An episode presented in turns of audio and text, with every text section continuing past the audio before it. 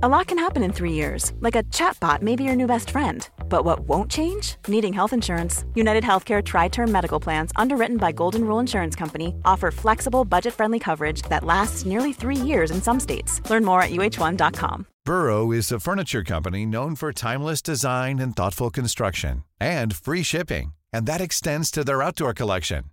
Their outdoor furniture is built to withstand the elements, featuring rust proof stainless steel hardware, weather ready teak, and quick dry foam cushions. For Memorial Day, get 15% off your Burrow purchase at burrow.com slash ACAST and up to 25% off outdoor. That's up to 25% off outdoor furniture at burrow.com slash ACAST. Fellow time travellers, how the devil are you? Uh, as always, it's great to have you along for the journey through space and time together.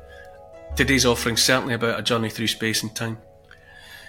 To help support the making of this podcast, uh, the whole series, in fact, and to get access to additional content and to get to see and hear things first, why not sign up to my patreon.com site? It's easy. Go to patreon.com, look for me by name, and offer up some of your hard earned cash. Uh, it's cheaper if you sign up for a whole year at once, but you can pay monthly if you prefer. Makes no odds to me, I just want to have you there. Uh, so come along and join us if you can if you wish. Okay, it's now time to strap into the time machine as we set off towards the next stop in my love letter to the world. Recorder, microphone, action.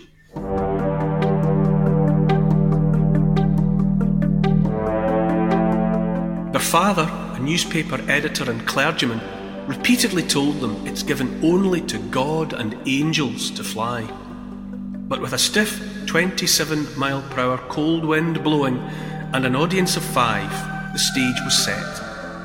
A biplane with a 40 foot wingspan fires up its 12 horsepower petrol engine, sets off down a runway on the side of a sand dune called Killdevil Hill, and liftoff, the world's first powered flight.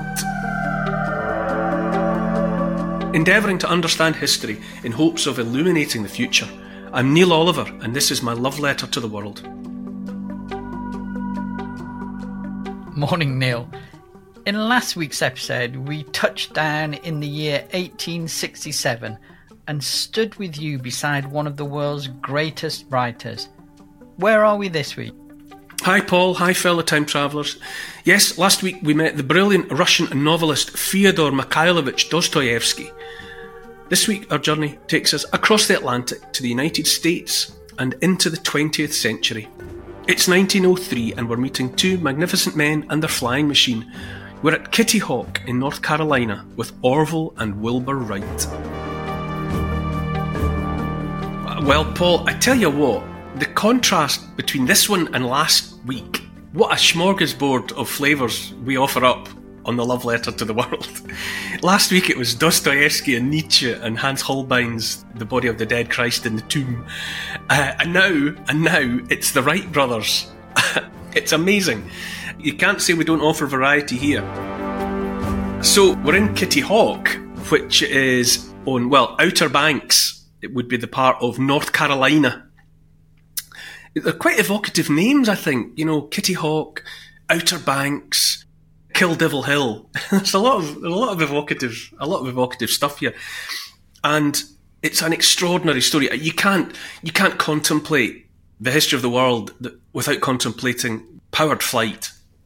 You know the achievement that that is, and the, and the way that that has changed the world, making the world small in a way that had hitherto been impossible very quickly offering up the possibility of journeys that had previously taken days, taking hours, and so on and so on and also it leads very quickly to uh, rockets and blasting off of terra firma in, in search of the stars. It all all happens within a lifetime. It's an incredible contribution to the sum of the story of the world. But before we before we get to before we get to the Wright brothers, Wilbur and Orville, let's contemplate three flights that happened in 1969. So I was two, and on the 9th of February, 1969, the first Boeing 747, the so-called jumbo jet, took off for a flight over western Washington state. And a, a more iconic airliner, it's hard to imagine. than the great broad-headed, wide-bellied Boeing 747 jumbo jet. It was piloted that day by the chief test pilot for Boeing, who was Jack Waddell. And when he opened the throttles, four jet engines, four enormous jet engines, and when he opened the throttles on them, they were delivering a combined offering of 174,000 pounds of thrust. You know, my uh, my dad-in-law, John Wallace, he for for the larger part of his career, he was a rotating machinery engineer. He trained in the pits, the coal mines, but for the larger part of his career, he worked for um, BP, British Petroleum, out in uh, Abu Dhabi, and maintaining. I mean, he did other things besides, but the the, uh, the guts of it was looking after jet engines that that provided the power for moving oil and gas they were static. You know, we're not talking about aircraft here. We're talking about engines, you know, bolted to the floor that delivered the power. So he knew all about these things. But there we go, 174,000 pounds of thrust, an extraordinary energy delivery system. So that was the 9th of February. Then on the 2nd of March, the same year, a French Air Force pilot called Andre Turcat flew the prototype Concorde over Toulouse and again, I mean, after the jumbo jet, talk about iconic that shape, the, the Concorde, you know, that, that looked for all the world like the paper aeroplanes that, that kids make and launch, you know, across classrooms and, and all of the rest of it. So that was the 2nd of March 1969. And then on the 1st of October, this is the third flight that year that we're interested in, Concorde went supersonic for the first time. So, so the first time she went up with Turcat, it was just a flight. But then on the 1st of October, she really put the foot down. And it Concorde broke, went through the sound barrier for a full nine minutes. So it's flying through the air faster than the speed of sound. So all of that happened in 1969. I, it's interesting to note that um, Britain, uh, this is a sort of a side note that's just occurred to me, but Britain had a space program at the same time that you know um, America, Russia were you know were vying for you know whatever flight to the moon and so on and so on. Well, Britain had a space flight at the same time. Britain put rockets up bearing satellites right at the beginning of the space race. They were in the race at the beginning, and then pulled out and diverted all of the funding to Concorde. They decided that supersonic transatlantic flight was the future rather than you know rather than rockets to the moon, but Anyway, as I say, that's a, a, bit of a non sequitur. But think about that. Those three flights, jumbo jet, and then Concorde, and Concorde going supersonic, faster than a bullet. And all of that in that year of 1969, which was just 65 years, less than a biblical lifetime after Orville Wright had made the first powered flight on the 17th of December 1903. And isn't that amazing? the galloping speed of technology, you know, to get from that very first trepidatious step into the sky to jumbo jets and Concorde less than a lifetime later. I, I find it just it excites me. What a time that was. That, that all of that was deemed possible and was pursued and was accomplished so quickly. It's it's moving. Well, the, that first flight, it happened, as I mentioned, at a place called Kitty Hawk in a, a district of North Carolina, or, or, a location called Outer Banks. And the aircraft in question was the Wright Flyer, obviously named for the Wright brothers, the Wright family. And the flight in question, you know, achieved with a, a 12 horsepower petrol engine, lasted 12 seconds and was covered a distance of 120 feet. That was the extent of it. And so that flight was shorter than the 195 foot 5 inch wingspan of Jack Waddell's jumbo jet.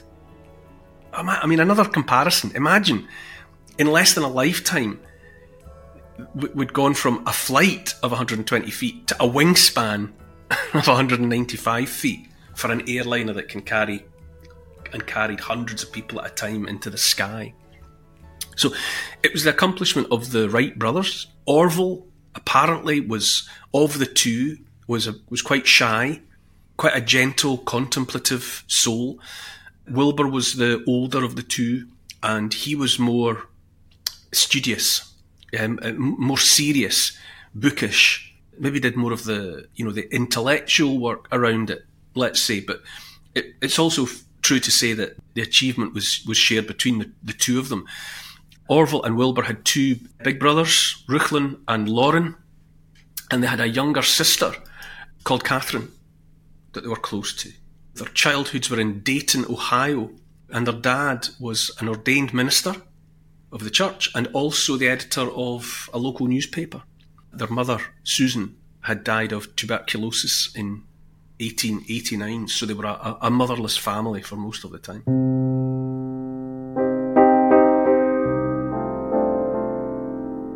You know that whole thing about standing on the shoulders of giants?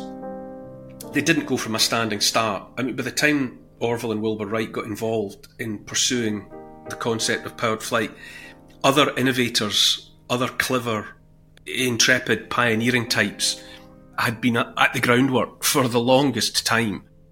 Trial and error, you know, lots of false starts and so on and so on. But by the 1890s, it's the technology of the bicycle that's the up and coming tech in the United States of America. Everybody wants a, a push bike.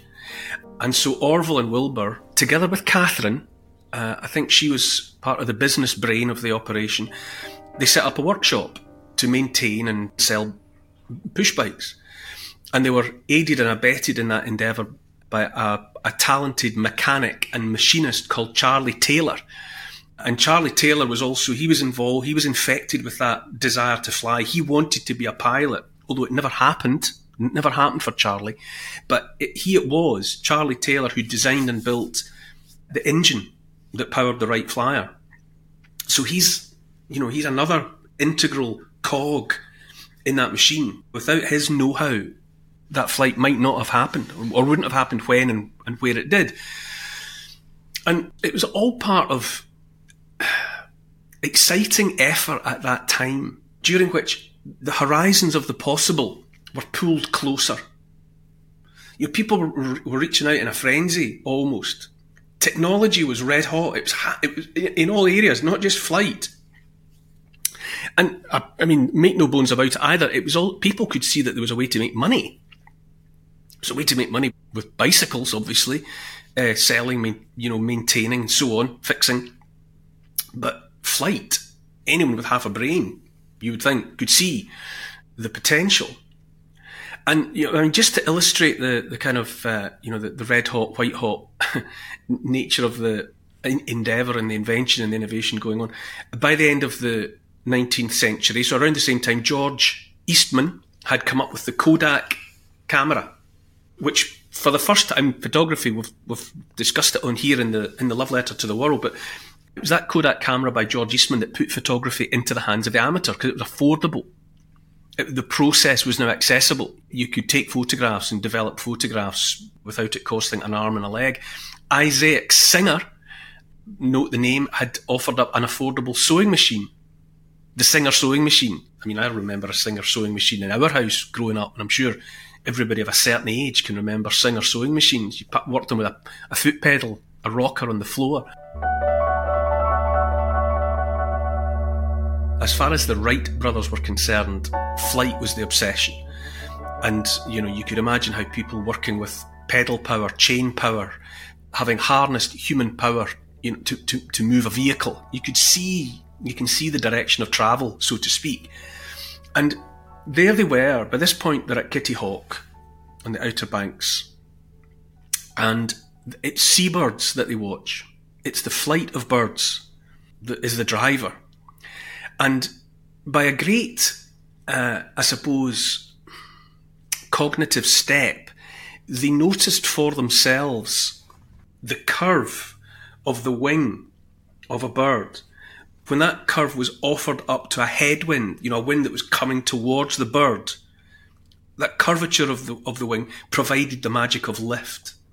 And they could also see the way in which minutely the bird, a bird was, was altering and adjusting the nature of the shape of its wing to take account of and take advantage of all the changes in air currents that were happening around it. And the Wright brothers, they experimented with a makeshift wind tunnel, believe it or not. They found a way to, to funnel the wind so that they could see the, the effectiveness or not of different configurations of, of wing shape. And what, what they were doing, though, although they were coming up with their own ideas, they were following in the footsteps of others, uh, notable innovators at the time who were uh, who had been ahead of them in the game. There was a, French American called Octave Chanute who was working with, with wings, working with gliders. Uh, there was a German innovator called Otto Lilienthal who had already earned the nickname of the Flying Man because of his work with gliders of his own design. There was an English inventor and pioneer of early aviation called Sir George Cayley, who was working away, making his own progress. And it, it also has to be acknowledged to, to give a sense of how long people had been in pursuit of flight, uh, seeking to emulate the wonder of birds. Leonardo, Leonardo da Vinci, had noted the curvature of a bird's wings and had come up with designs of his own for helicopters and all all sorts of things, judging by the sketches that he left behind in his workbooks. Another of the significant leaps forward, I suppose, that the Wrights made was the understanding that the pilot had to have absolute control, moment by moment. The pilot had to be able to adjust anything and everything in relation to three dimensions. The aircraft's going forward and up and down and in every other direction possible, and it's all being governed by the air, by the movement of air currents. And they understood that the pilot, the aircraft had to be part of him effectively. He, had to be able to almost wear it like a suit, he, you know, be able to manipulate it subject to the, the, the, the, moment by moment in, infinitesimal and considerable changes in, in air current. The situation was evolving all the time. Uh, Lilienthal, the flying man, died, was killed in an accident in 1896. He was in one of his own gliders and it stalled. When an aircraft stalls, it goes from something that's flying to a heavy weight in the sky and it just crashed out of the sky. But where that might have been a discouragement, on the contrary, it drove the Wright brothers to redouble their efforts. And so it was, and so it was that Orville, Orville it was who was nominated as the as the pilot on the day, on the day when they were ready for their first attempt at a flight. The Wright Flyer had a 40 foot wingspan. It was a biplane, so two wings, one above the other. You maximise the potential of lift. The wings were very light, wooden frame, stretched muslin uh, covering them. The whole idea was like a bird is as close to weightless as you can get. If you've ever held a bird in your hand, you know, a bird is just a puff of feathers. It weighs next to nothing. And so they, they emulated the weightlessness as far as they could in the in the Wright Flyer. It was powered, the Wright Flyer, by as I mentioned, a 12 horsepower petrol engine uh, built by Charlie Taylor. And so th- there it was, there it was on the ground, a heavier than air craft uh, that would need and was supplied with an engine to get it into the sky. In terms of the kind of like devil may careness of, of their approach to the whole thing, they had understood that they needed to get the Wright Flyer moving quickly to give it the maximum chance at takeoff because limited power coming from the engine, really. And so they had built on it, there was a big sand dune, huge sand dune on the coast, and it was called Kill Devil Hill. It was a great height. And coming down the face of it, they had constructed a runway of two by fours, you know, wooden, you know, like fence posts, a runway that they called Junction Railroad. So it's, it's death defying. You know, they're, they're at the top of this getting ready to, you know, come down a, like a chute and get launched into the sky. Was a biplane, as I mentioned. Orville didn't sit like a like a pilot. Now he lay on his front, on the lower of the two wings, and he was in this contraption like a cradle around his hips. That meant that by moving his body, he could modify simultaneously. He could change the shape at the curvature of the wings and at the same time he could control the rudder behind him. So he, was able to change the wings and he could and he could move it side to side. All of it about being sensitive to and reacting to whatever the wind was doing. There was a headwind which was vital, 27 miles per hour on the day. It was cold. It's a cold day. It's December. But again, with a view to keeping the weight down, Orville decided not to wear a coat. So he was in his shirt sleeves, shivering on the wing with excitement and uh, exposure. And so they're at the top of this thing, this uh, junction railroad, and then off off he goes. they, they get started, and Wilbur runs alongside him for a period down the sand dune with a hand on a wingtip, sort of keeping the thing stabilised for, for as, as, as well as he can, for as long as he can. And then it comes to the end of Junction Railway, and there it is powered flight. It lasts 12 seconds, there or thereabouts, and covers 120 feet, but there it was. A man had been in control of an engine powered aircraft through the air. That step had been taken by the human species. And I suppose possibly echoing in their heads, certainly Orville's, if not both of their heads, was something that their minister, churchman father had always insisted, which was, and I quote, it's given only to God and angels to fly. But clearly their dad was wrong because the Wright Flyer flew. You'd think that such an event would have been, you know, broadcast around the world, or at least described, but it went largely unobserved. Blink and you'd miss it in every conceivable way. There, there's a, a Pulitzer Prize winning American author called David McCullough. And he wrote a kind of biography of that first flight. And according to him, according to McCullough, there were just three men from a nearby life saving station, a dairy farmer who had nothing better to do, and an 18 year old boy, you know, who was curious enough to, to stop and watch. So five people watched. Well, I suppose Wilbur would be the sixth, wouldn't he? But with just five people watching the Wright brothers' first flight. And very quickly, very quickly after that first flight, they went from strength to strength.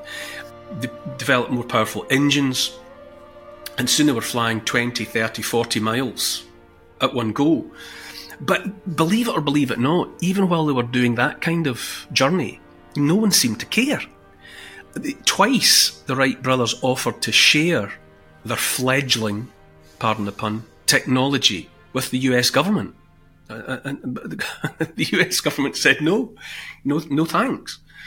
Uh, the, really, the, the significance of it all was noted, first of all, in Europe and it, European innovators pricked up their ears, and media covered what had happened at Kitty Hawk, and gradually a momentum began to build. But it, well, within a within a decade of that first flight, the Wright brothers were in the aircraft building business.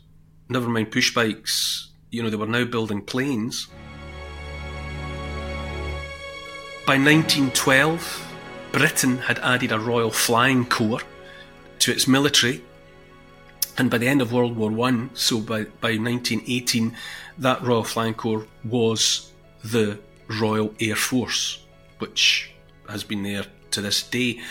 And some well educated, classically educated pilots came up with the motto of the Royal Air Force, which was and is to this day Per ardua ad astra, Latin. It means by endeavour to the stars, which is an elegant, glamorous thought.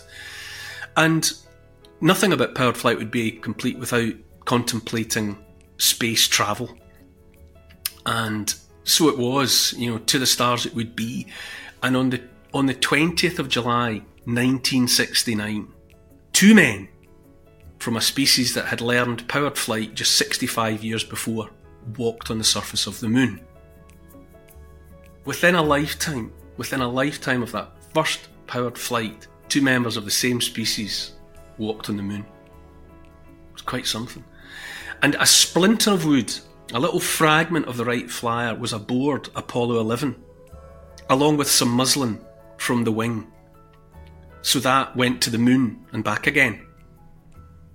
And on April the 19th, 2021, another piece of fabric from Wright Flyer, the size of a postage stamp, was aboard a little helicopter called Ingenuity that was flown remotely and stayed aloft for a few moments in the atmosphere of Mars. the planet Mars. So the Wright Flyer has been around uh, in whole and in part. So, uh, what can you say about the Wright brothers' first flight? They made the world smaller, like no one before them. And also, they made it true that the possibilities were limitless.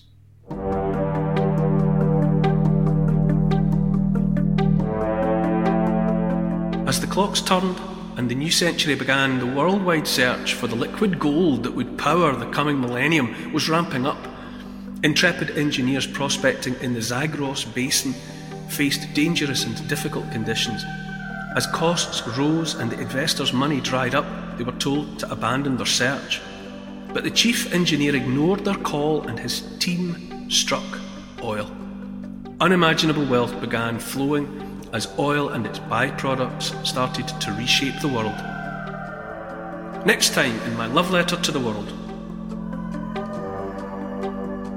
To help support this podcast and to get access to new content every week, sign up to my Neil Oliver site on patreon.com. Be great to see you there. I have a new website address, kept it simple for this complicated time. It's neiloliver.com. Check out my online shop for merchandise connected to this series. There's t shirts and mugs and hoodies and all sorts. My Instagram account with interesting daily updates is called Neil Oliver Love Letter. My YouTube channel is simply called The Neil Oliver Channel and it features new films every week. And to help build this podcast, please tell your friends about it. Get them listening and write a review to convince the online crowd to join us. For further reading about these moments in time, you could try my book. It's called The Story of the World in 100 Moments and it's published by Transworld. Neil Oliver's Love Letter to the World is produced by Paul Ratcliffe and Neil Oliver for Catnip Inc. Music is composed by Milo McKinnon. Social media and YouTube producer is Oscar CFR. Additional research is by Evie, Lucian, Archie, and Teddy. Financed by Catherine and Trudy. Post production by Squared Studios. And the graphics by Paul Plowman. Thanks for listening. This has been a Catnip Inc. podcasts production.